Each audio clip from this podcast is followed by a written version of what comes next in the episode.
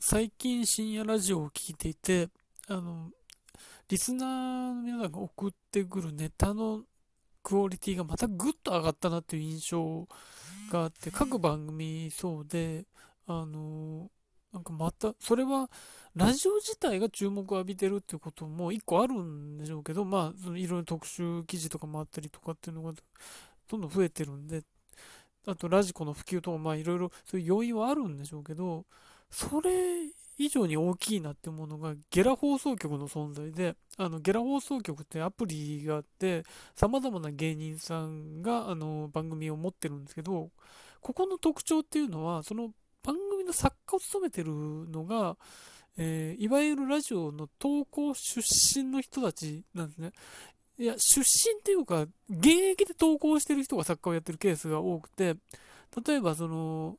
深夜ラジオでよく、あの、ラジオネームを聞く人を、その名前をツイッターで検索とかすると、そのプロフィールにゲラ放送局の番組がいっぱい書いてあったりとか、告知してたりとかして、だから、あの、形としてはもう作家をやっている状況なんですよね。もう、ほぼ、それってもうプロ活動じゃんって思うんですけど、なんか、一部室の番組だけじゃなくて結構抱えてたりもするし、っっていう人が、それをやりながら、深夜ラジオの投稿も現役で続けて、しかも、あの、なんか、作家のついでにっていうよりは、両方をちゃんと両、ちゃんと並行してテンション落とさずにやって、あのその常連として各番組で活躍し続けてるってすごい形があって、いや、どういうことなんだって思う。どんなネタ数なんだって思うんですけど、まあ、だから、やっぱりそれは、あのー、そのゲラ放送局で、えー、芸人さんと近くで接して、その、えー、笑いのエッセンスを吸収したりとか、で、そのえ、自分の担当してる番組に来たメールを、え、選ぶっていうことだって、コーナーを考えるとかっていう中で、あ、こういうネタだとあんまり良くないなって思ったりとか、こういう方が伝わりやすいなっていうのが、人のネタを見ることで、えー、分かることもあるだろうし、コーナーを考えるっていう中で分かることもあるだろうし、っていうことで、どんどんそこで、えー、なんだろうな、ラジオの、でメールを送るってことが、より、より客観的に見えてくるようになると思うんですね。で、そこで自分が、えー、投稿者として送るときの内容も多分変わってきたりとか、整理もしやすくなるだろうし、こんな、この長さだとあんま良くないなって思ってね、こういう言い方の方が、えー、よく聞こえるなっていうのは、多分それはラジオを聴いてるだけよりも、そのブースに一緒に入って聞くことで分かることもあるはずなので、まあ、僕はそれ経験ないからですけどね、そういうことがあると思うので、だからよりクオリティが高くなってるんだろうなっていうのこともあって、だから霜降り明星さんのオールナイトニッポンの、あのー、なんだろうな、えー、争いその争いの中って、ほぼ、ほぼセミプロの集まりじゃんみたいなところ、いや、プロってなんだろうって思うんですけど、あの、投稿続けたとしても、そのゲラ放送局作家をやってるとすれば、もうそれはプロじゃんっていうことなので、だからここのプロアマの壁がもう、まずすっごいもう今なくなってるっていうことが一個で、今までは作家になった瞬間にだんだんそっちを離れていくもんなんです。大体そう、そうであってきたいう歴史があって、たまに送るけど、その精力的には送らないっていうのが、それで、まあ新しい投稿者が出てきてという循環がここで行われてきたけど、まだまだ投稿会でもフレッシュなまま、えー、ゲラ放送局作家になり、で、そっちもやりっていうことで、本当になんか、両方を続けるっていうことができる世の中になっている。それが当たり前になりつつあるっていうと？まあ、ゲラ放送局はもともとそういう投稿者を作家にするっていう理念のもとで始まってるところなので、そういうことになってるんでしょうけど、まあ、こっちでもともと来たから辞めないってことになってるのかもしれないですけど、驚くことにそれがちゃんとできてる人がいっぱいいるっていうのが、あの、結果的に地上波の深夜ラジオの底上げ、クオリティの向上にも、あのー、つながってるんだろうなっていうことがあって、さらにこのゲラ放送局自体が、あのー、地上波の深夜ラジオを、その、リスナー側だけじゃなくて、パーソナリティ側も強くしてるっていうことがあるのが、あの、まあ、オールナイトニッポンゼロを単発でやったりとか、いろんな枠で単発でやる人たちも、あの、今、その、全くラジオ初めてっていう人よりは、えー、経験がある人が多くて、それがゲラ放送局だったりもして、錦鯉さんが、あの、オールナイトニッポンゼロやりましたけど、その前にはゲラ放送局があったわけですし、例えばその、ラランドさんが今 TBS でやってますけど、もともとゲラ放送局発信だったりとか、多分ゲラ放送局から地上波っていう道筋を最初に見せたのがラランドさんだと思うんですけど、だからラランドさんは TBS ラジオもやりつつ、今でもゲラ放送局をやってるっていう、この、この両立を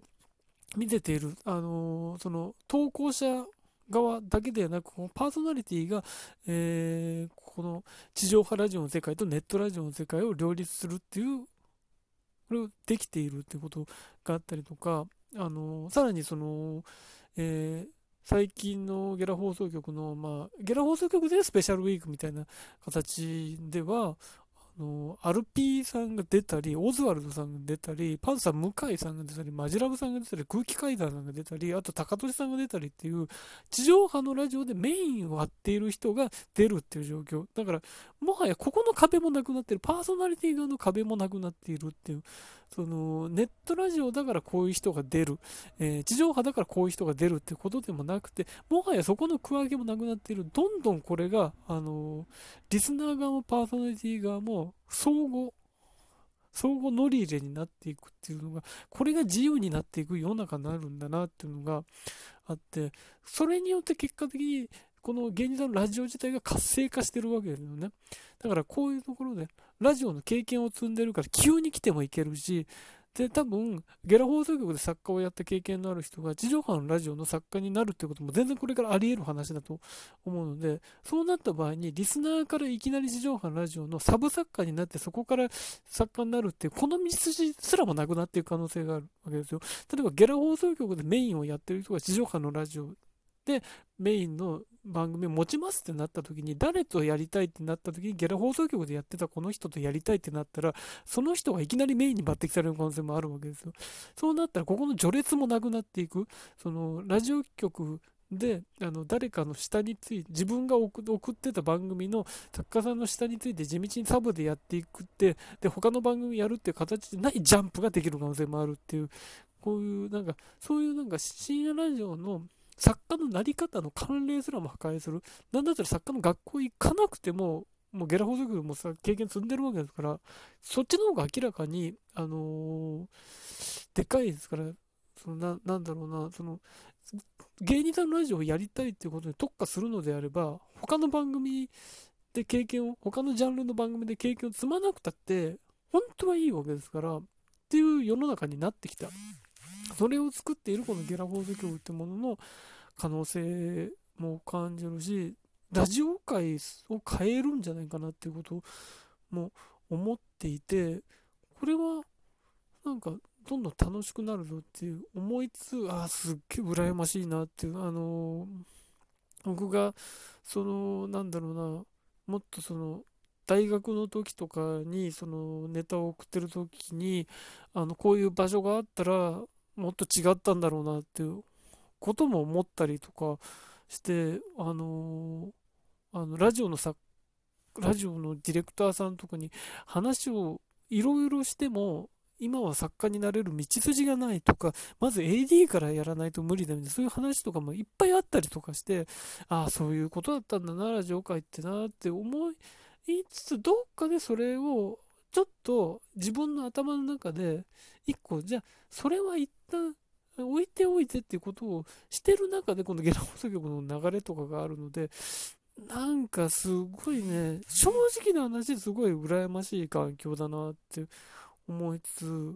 なんか関われないかなとかも思っているので、これもしゲラ放送局に関わる人が聞いてくださってるのであれば、あの、本当はあの、仕事したいんで、あの、お願いしますっていうことを最後に、すごいいやらしく言って終わりたいと思います。